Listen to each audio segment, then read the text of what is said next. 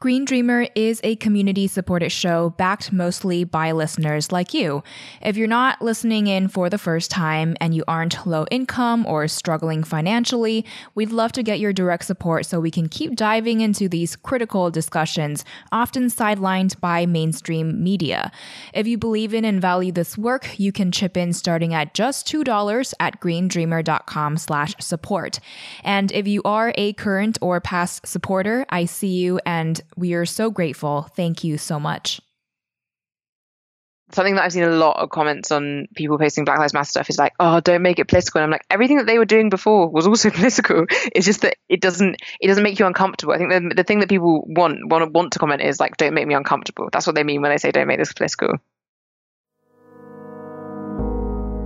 That was Mikaela Loach, a climate justice activist, co host of the Yikes podcast, and medical student based in Edinburgh.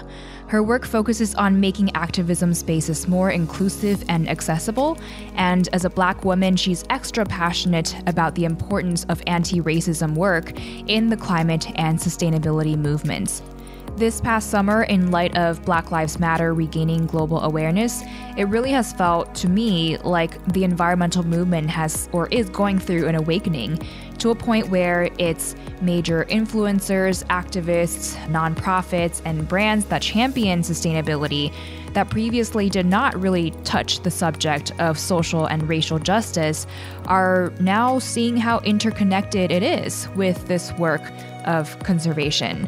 But there's always, of course, more unlearning and new learning we can do on this front, which is why I'm honored to have Mikaela here on the show to help us understand the dangers of what can happen when white supremacy seeps into environmental activism, turning it into eco fascism, how narratives framing global population growth as an environmental harm can perpetuate racism and economic injustice while overlooking the actual roots of our ecological breakdown, and so much more. So, Green Dreamer, if you're ready, take a deep breath and let's dive in.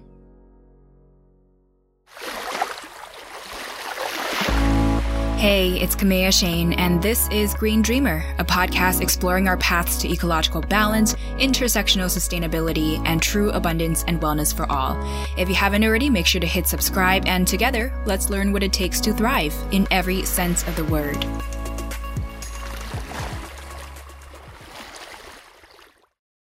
I think I got into climate activism and like caring about the environment in a not that direct way. Um, so I grew up in a very white area, so I'm mixed race. Like I'm, but I'm like I present as a black person in the UK, and I was always kind of like the only black person in a lot of my spaces, and so kind of like being aware of racial injustice and from quite a lot, young age was something that I was just very aware of always that I would be treated differently for some different reasons, or that racial injustice existed in systems and in our institutions.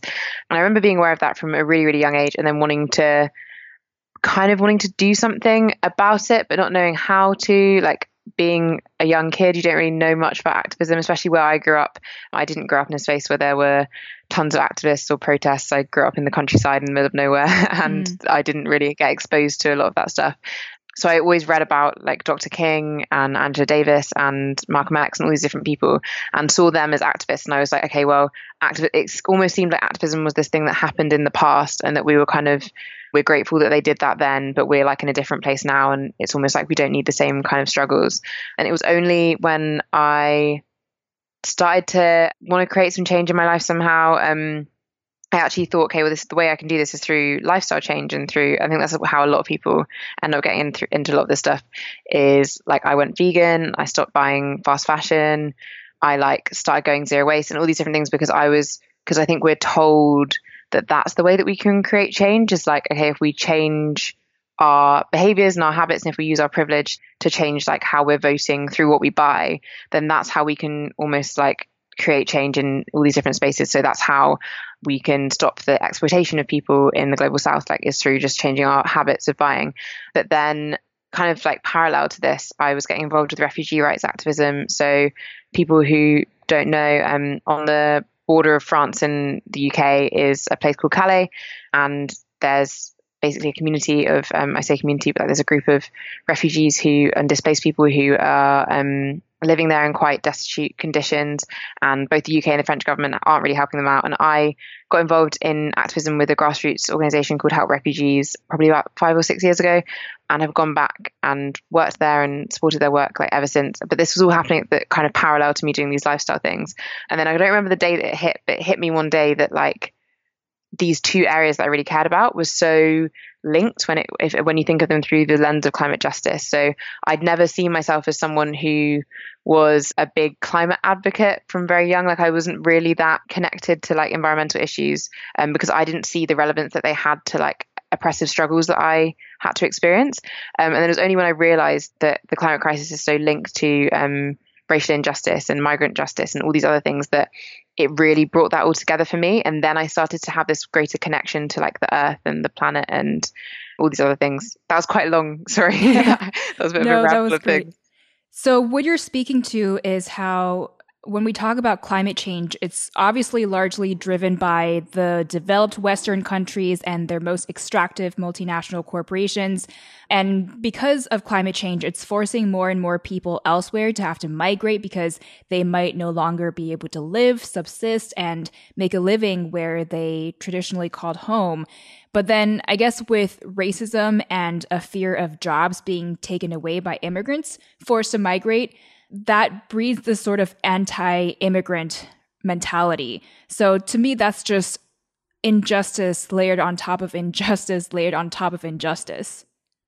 Mm, yeah, I so I'm writing my my thesis for my dissertation project this year for global health policy. So I study medicine, but I'm doing global health policy kind of intercalated year in my degree this year, and my thesis is on um, climate refugees, and specifically there was a case in December of last year, where basically someone from an island called um, an island nation called Kiribati, he had migrated to um, New Zealand because he was worried for his family's safety, um, living in Kiribati, like with rising sea levels, and basically he then tried to claim refugee status after he'd kind of stayed on beyond his visa. And in my in my thesis, I'm just looking into like how the different agencies kind of phrase this and like frame this issue.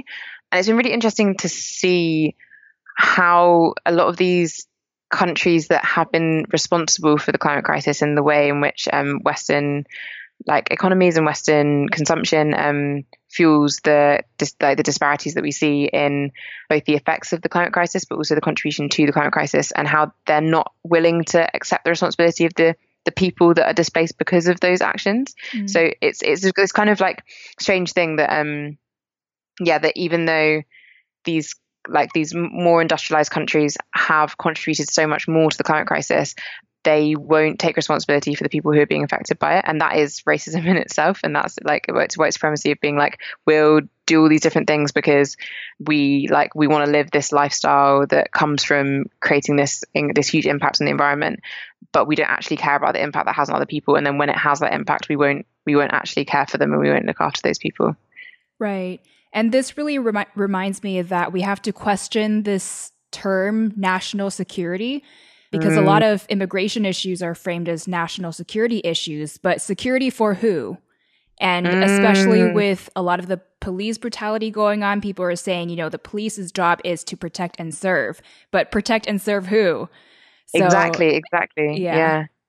Mm. So right now, the two major things going on right now is we have the coronavirus pandemic happening in mm. the backdrop while the Black Lives Matter movement has regained global awareness and heightened support after the recent too many incidences of violence against our fellow black citizens, including George Floyd, Breonna Taylor, Ahmaud Arbery, Rayshard Brooks, and the list goes on and on and on. So you've been really keen on bringing this conversation of anti-racism into the climate movement, which to some people mm. may may not be new, but to others who may never really have thought deeply about climate change and what that has to do with this Black Lives Matter movement and with racism, what exactly is the relationship there and why is it important for us to draw this connection?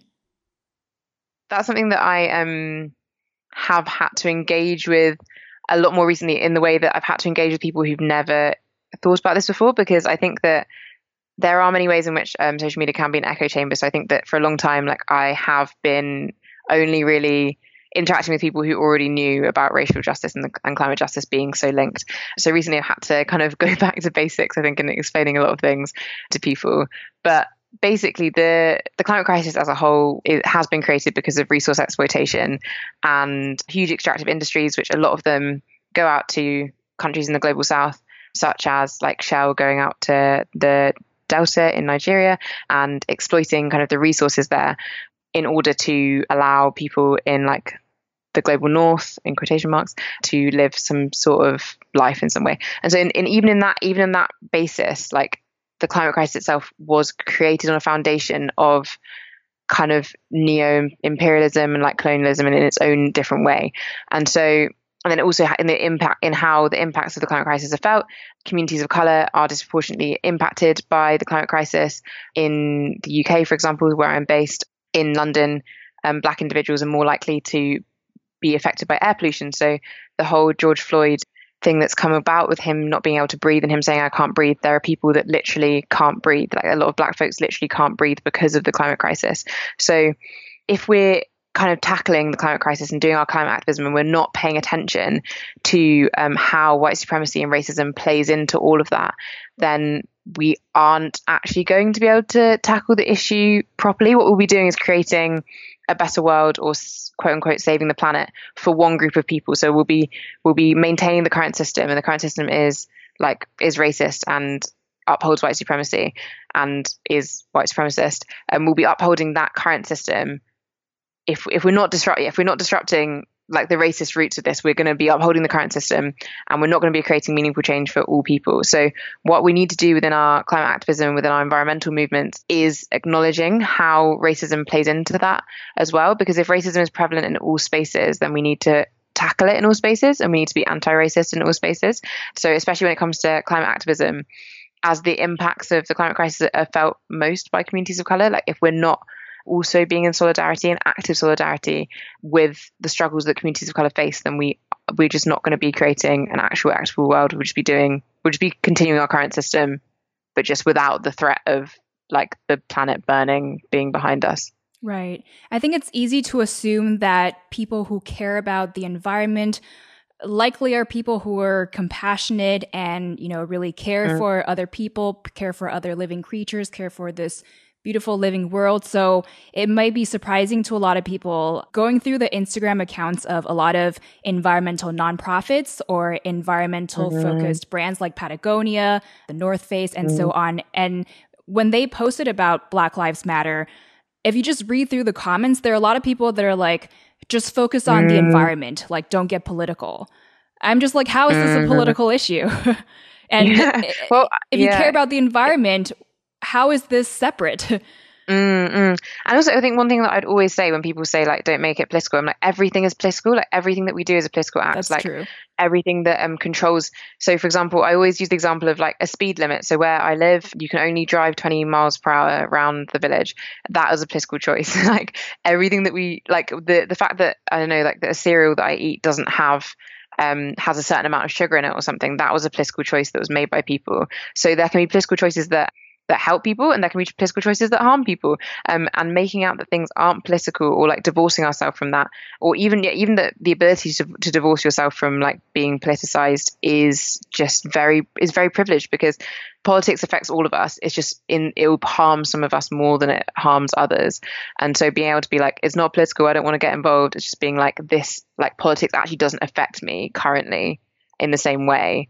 Therefore like i'm just going to step out of it. And yeah, I think that's something that I've seen a lot of comments on people posting Black Lives Matter stuff is like, oh, don't make it political. And I'm like, everything that they were doing before was also political. Right. It's just that it doesn't it doesn't make you uncomfortable. I think the, the thing that people want want want to comment is like, don't make me uncomfortable. That's what they mean when they say don't make this political. Because mm. yeah, even these environmental organizations caring for the environment, you know, really fighting for environmental policies, that in of itself was already political. So you're uh, right that it's only when these policies don't affect us personally, that's when we feel like this is not re- relevant to me. You know, you don't need to tell me this and so forth. So that's really important for us to keep in mind. And with all this said, what do you feel comfortable sharing with us regarding what it's meant for you or been like for you to be a black woman within climate circles? So it's been it's been tricky. I'm not going to lie. Like I think people don't really realize how different the experience is as, as a black woman or as a black person, or I'm sure as being a different marginalized person of some sort within climate spaces, because um, it means that I've ended up spending. I've talked about this quite a lot at the moment, but like spending more time kind of combating internal racism that mm. I experience, either that I experience personally or that I see happening, than I do doing active climate work, which is very frustrating because there's a quote from um, there's a quote by Toni Morrison um, which talks about how the kind of the I can't remember the exact direct quote, but it talks about how racism does its best job at distracting us from doing what we actually need to do. It just gets us to constantly just repeat and repeat our own experiences and our reason for being and justify that. And I've definitely found that within climate spaces that often I'll be the only one, or like me and my other friends who are also people of color are the only ones who will be the ones to call out when there's eco fascist dog whistling. So when someone talks about overpopulation as the cause of the climate crisis, which is just not the cause of the climate crisis. I could go on about that for ages, but all that, all when people are saying things that are kind of marginalizing, I feel like in so many ways, I've been expected to speak up in those situations, or that I am the only one who will speak up, and that's quite like a big burden to carry um, all the time within those spaces. And I think that like one thing I'm hoping that will come from all of this is that people I like I don't like the argument that people never knew before because they did know they just were ignoring it. Mm. but people it, it's been made that they can't ignore it now. Like they just can't ignore it. And I'm hoping that now in a lot of those same spaces where before people wouldn't speak up and it would kind of be left left up to me or to um, other people of color to speak up that now other people and like white allies will stand up in those spaces and be like hey I see that this is bad and I'm going to be the one to do the work rather than just being left to us all the time Right. So, what's really important and what a lot of people are learning from the recent events is that it's not enough to be not racist. We have to be actively mm-hmm. anti racist. And so, let's mm-hmm. talk about eco fascism. This is something that has been discussed more and more, especially with certain narratives around the pandemic and the environment. I'm wondering if you can introduce this concept to our listener while, of course, weaving in the subject of racism, which is very much at the core of that. Mm. So, if just off the top of my head, if I'm just going to kind of define what ecofascism is, I would say that ecofascism is basically a way of getting to climate targets or climate goals that oppresses people. So that's quite a big statement to make, or like a bit a bit of a broad thing, but like kind of just to dig into that a bit more. Um, so, for example, an example of that would be you know, the overpopulation argument. Very, a lot of people, all of us will have heard at some point that overpopulation is the cause of the climate crisis, and that communities and countries that have high population rates need to decrease their population rates in order to save the planet or to um, reduce emissions or so and so forth. The reason why that argument itself is so problematic is kind of the roots in which it comes from, but also in the way in which it doesn't hold up. So a lot of eco fascist arguments will make claims that kind of make out that the problem, the cause of the climate crisis is with vulnerable and marginalized people rather than those who have power. So, for example, with the overpopulation argument, it will often cite countries in the global south and say that um, because they have high population rates, they're the cause of the climate crisis, and what they what we need to have is their populations need to slow down or decrease, and because like too many humans are the problem is kind of the way they'll say it, and the kind of like the etymology of all of this has been um, white American scholars, um, white American men who went over to countries like India or Bangladesh, and in their quotations, uh, like in them coming back, they described them as just being too many people. All the all the people are dehumanized in in the kind of the way they narrate it. They kind of talk talk about all these people as just being worthless and that it's their and it's their fault that we're in this issue. But when you actually break down this issue and look at it, so often countries um, in sub-Saharan Africa or in or in Asian countries are those are the countries that are at the center of this kind of overpopulation argument. They say that these countries need to decrease their emissions. But actually, when you look at it as like a per capita emissions, people in these less industrialized nations they contribute so much less to the climate crisis. And it's actually um, the footprint of people in the global north, so in countries like the UK where I live, um, or countries in the US, that contribute um, a significantly more amount of emissions to um, greenhouse gas emissions and the climate crisis as a whole. So, but then within these arguments, you never hear people saying that um, we need to control the population in the UK or the US. It's only ever kind of cited that these countries much farther further away. So that in itself is a racist notion because it's the the idea that the problem isn't here, the problem is there. It's like this whole pointing the finger away from us and being like, they're the issue, not us, even though the actual cause of the climate crisis is capitalism and overconsumption. Like those are a much greater cause of and wealth inequality. Those are the kind of issues that are actually causing like such great emissions. And if you look at how the emissions of the UK versus per capita of um, a sub-Saharan African country where a lot of these overpopulation um, initiatives are being put in place, you can just see that it doesn't actually hold up. And so you have to look at like if if statistically and if the data like doesn't hold up these arguments, then why are they being made? And then you can realize that oh, it's because oppression is kind of an underlying thing within all of these arguments.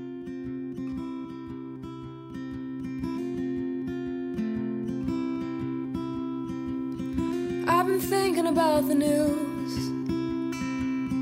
Daddy leaves it on all day through. I've been thinking about the wars. And to be honest, I can't take it anymore. I hear you every day. The awful words you say. But hate can't be the face of the American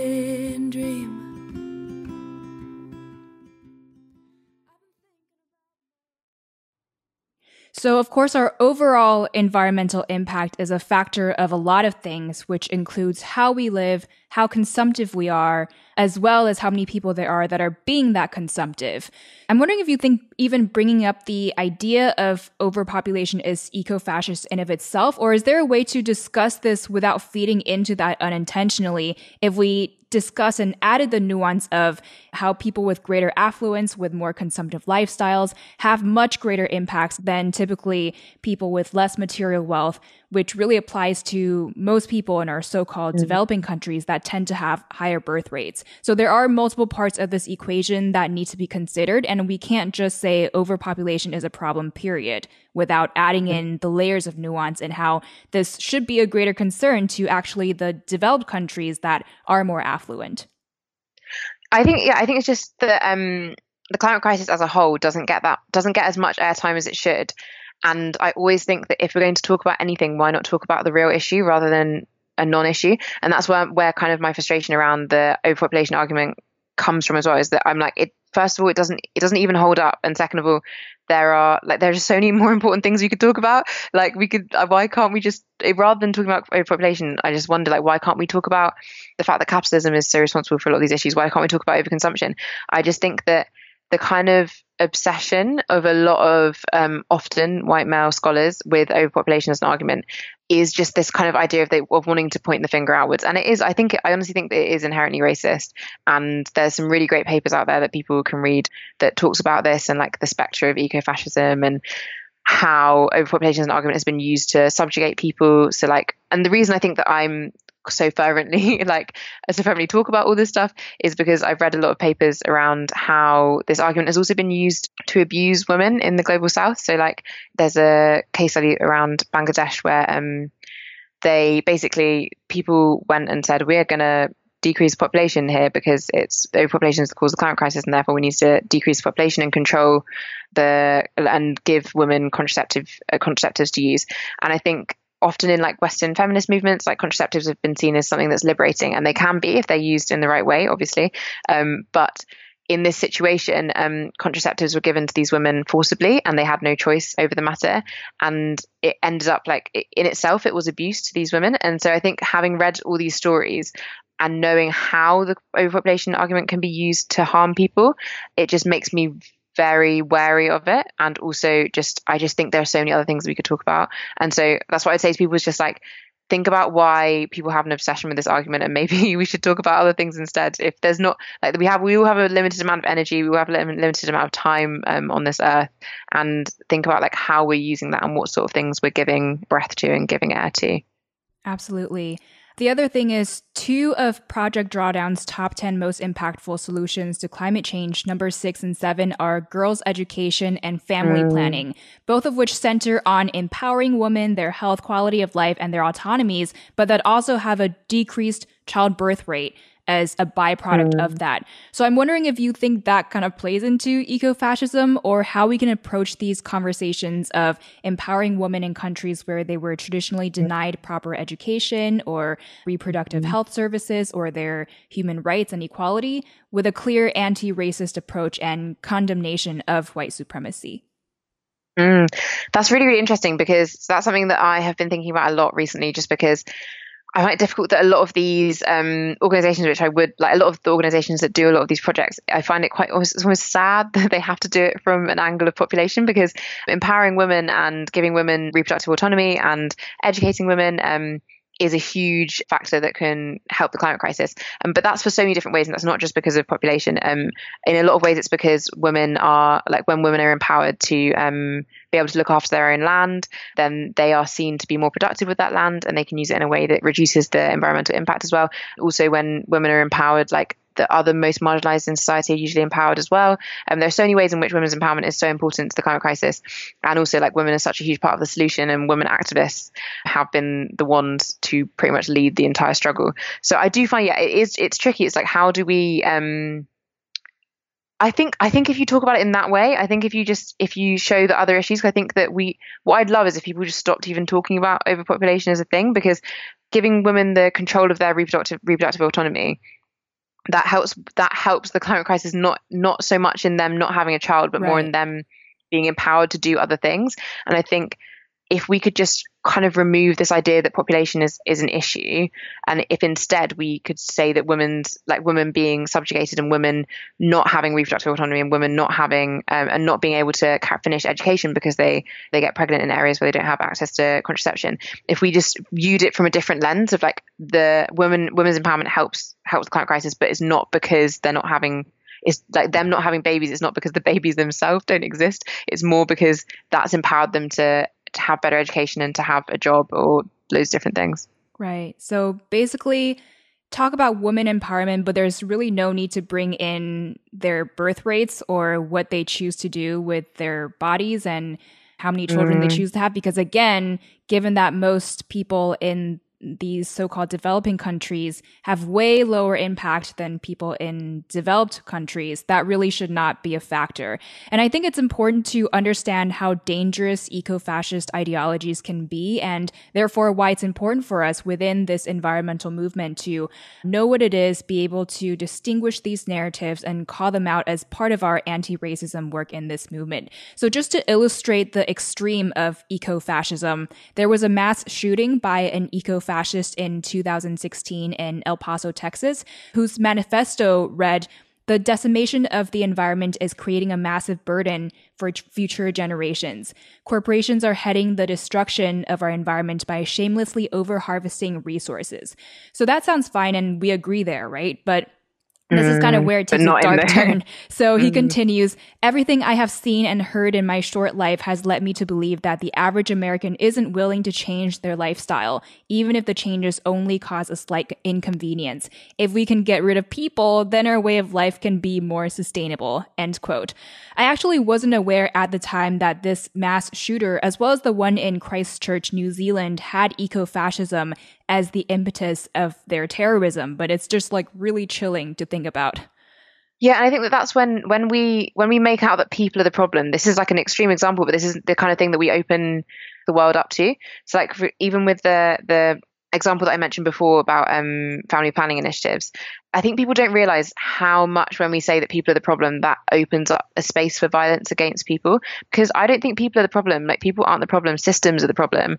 And we can change systems and we can, like these systems aren't, they're not immutable. We can cause change and we have a lot of power to cause change to these systems. But we need to make sure that when we are talking about the climate crisis, we know who to direct the kind of responsibility to. Because if we direct it to marginalized individuals, all we're doing is like kind of letting the oppressor off the hook. like mm. this isn't about individuals. I don't I don't think it's about individuals. I think it's about like systems and I think it's about corporations and those with a, with with a lot of a lot of power. And what we shouldn't be doing is is blaming the average person because yeah, that opens up the world to so much violence against people who actually don't really have the culpability for it.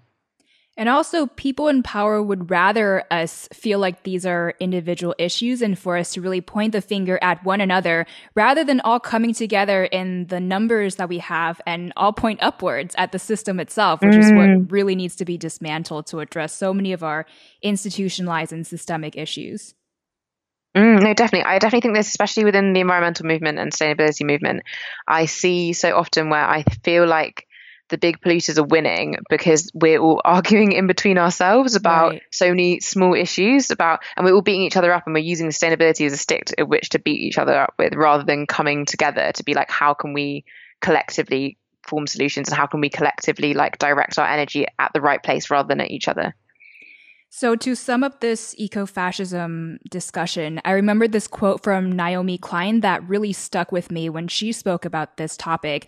Um, and I think this is a good takeaway from this discussion. She said something along the lines of, the only thing more dangerous than right wing extreme white nationalists denying climate change is right wing white nationalists that believe in the climate crisis. So that was just mm-hmm. super powerful, you know. Oh wow, yeah, I haven't had right? that before. That that is really powerful. Yeah. yeah. Um, so definitely something to keep in mind that we can't allow white supremacy to seep into the environmental movement because we are really mm. working towards social justice and environmental mm. justice and ensuring that everybody has e- equitable access to safety, clean water, clean air, and the ability mm. to live healthy and vibrant lifestyles. And of course, mm. the less extreme forms of racism are dangerous as well. So I'm wondering what you think needs to be done so we can carry this current momentum into cultural mm. and systemic change? And then also, what do you dream our future of social and environmental justice might look like? So, um, kind of, kind of mixes both those together in some way. But I, what I'm hoping that will come out of this is that people will have as much distaste for the most subtle, the most everyday, the most mundane forms of racism as they do for the most overt. So, one thing that I have seen come out of this movement and come out of everything that's going on at the moment is people seem to have not only focused on like the most violent, so like not only focused on um, when black folks are like killed by police or by individuals in one in, in like a sh- in a shorter term thing. People are starting to focus on how black people are being killed every day by the way in which stress affects us through having to experience racism, the way in which microaggressions affect us. And one thing I'd really hope is that as people generally like we will start having as much intolerance for the like the most the smallest things for the co- the comments for the the kind of different treatment for all the things that affect black folks as like the same intolerance as we would for the most overt and the most violent forms. And my biggest dream, I guess, is for a world in which I don't have to fight this stuff or talk about this stuff. I think people think I enjoy it. I think people mm. think like I really enjoy calling people out on their racism. And I'm like, I actually find it really uncomfortable. and it's not, this isn't really how I'd ideally like to spend my time. I think I think one thing I've been thinking about recently is like if I didn't have to combat racism, like what would I do with my time? Mm. what would I what would I be able to achieve in different ways? Like what would I be able to um I don't know how many different ways would I be able to use my mind? And so yeah, one thing that I'd really hope for and I really dream for is just a world in which I don't feel like I have to that every day is resistance in some way. Like I'd like to have a time where I don't feel like I have to resist all the time. Mm. Well, we stand with you, and we will, of course, be continuing the anti racism work ourselves. And we always end up with some actionable tips for our listeners. So, what are some suggestions you have for our listener in terms of how they can best support racial justice in their environmental work? Or what are some of, some of your favorite resources that you'd like to direct people towards? I would say that um, the best thing to do is when so when you see that someone's perpetuating problematic behavior or white supremacy or something, rather than just pointing the finger out and being like they they're doing this wrong, they're racist or whatever, point the finger back at yourself and being like, how do I also exhibit this behavior? I think the best thing that we can do as individuals is work out how we are complicit within the system.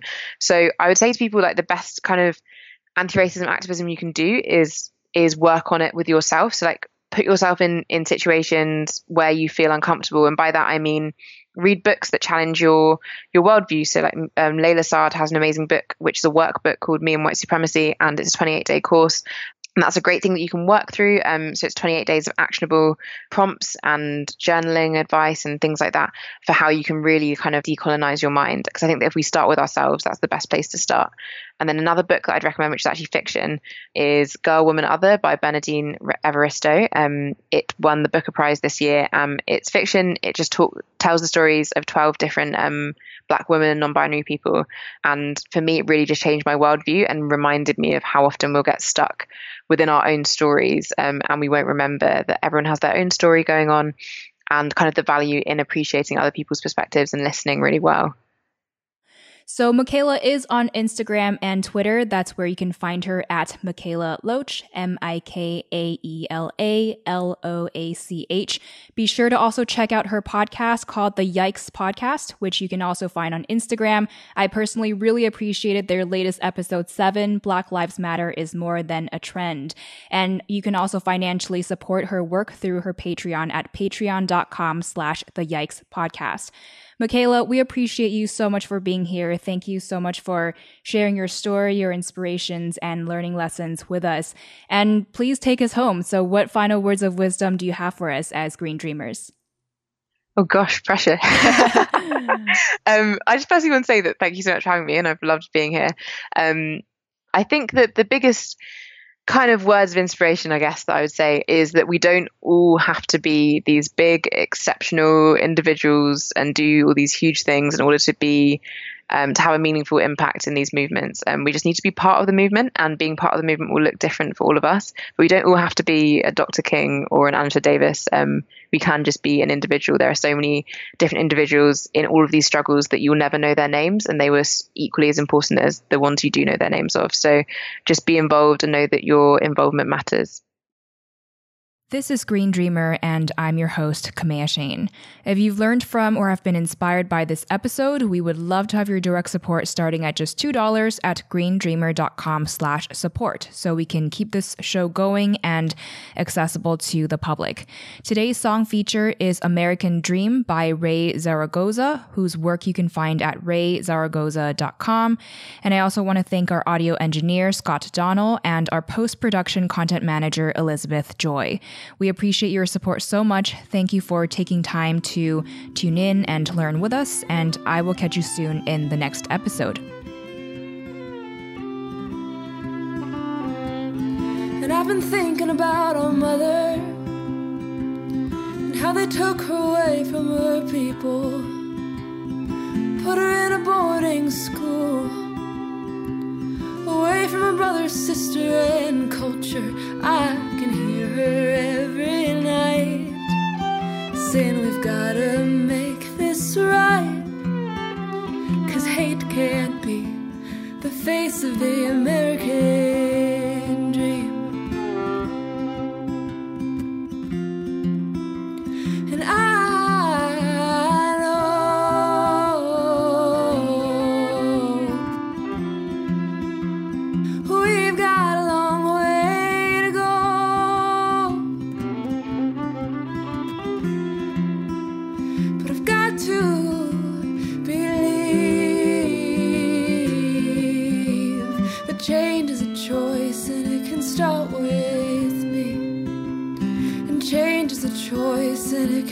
start with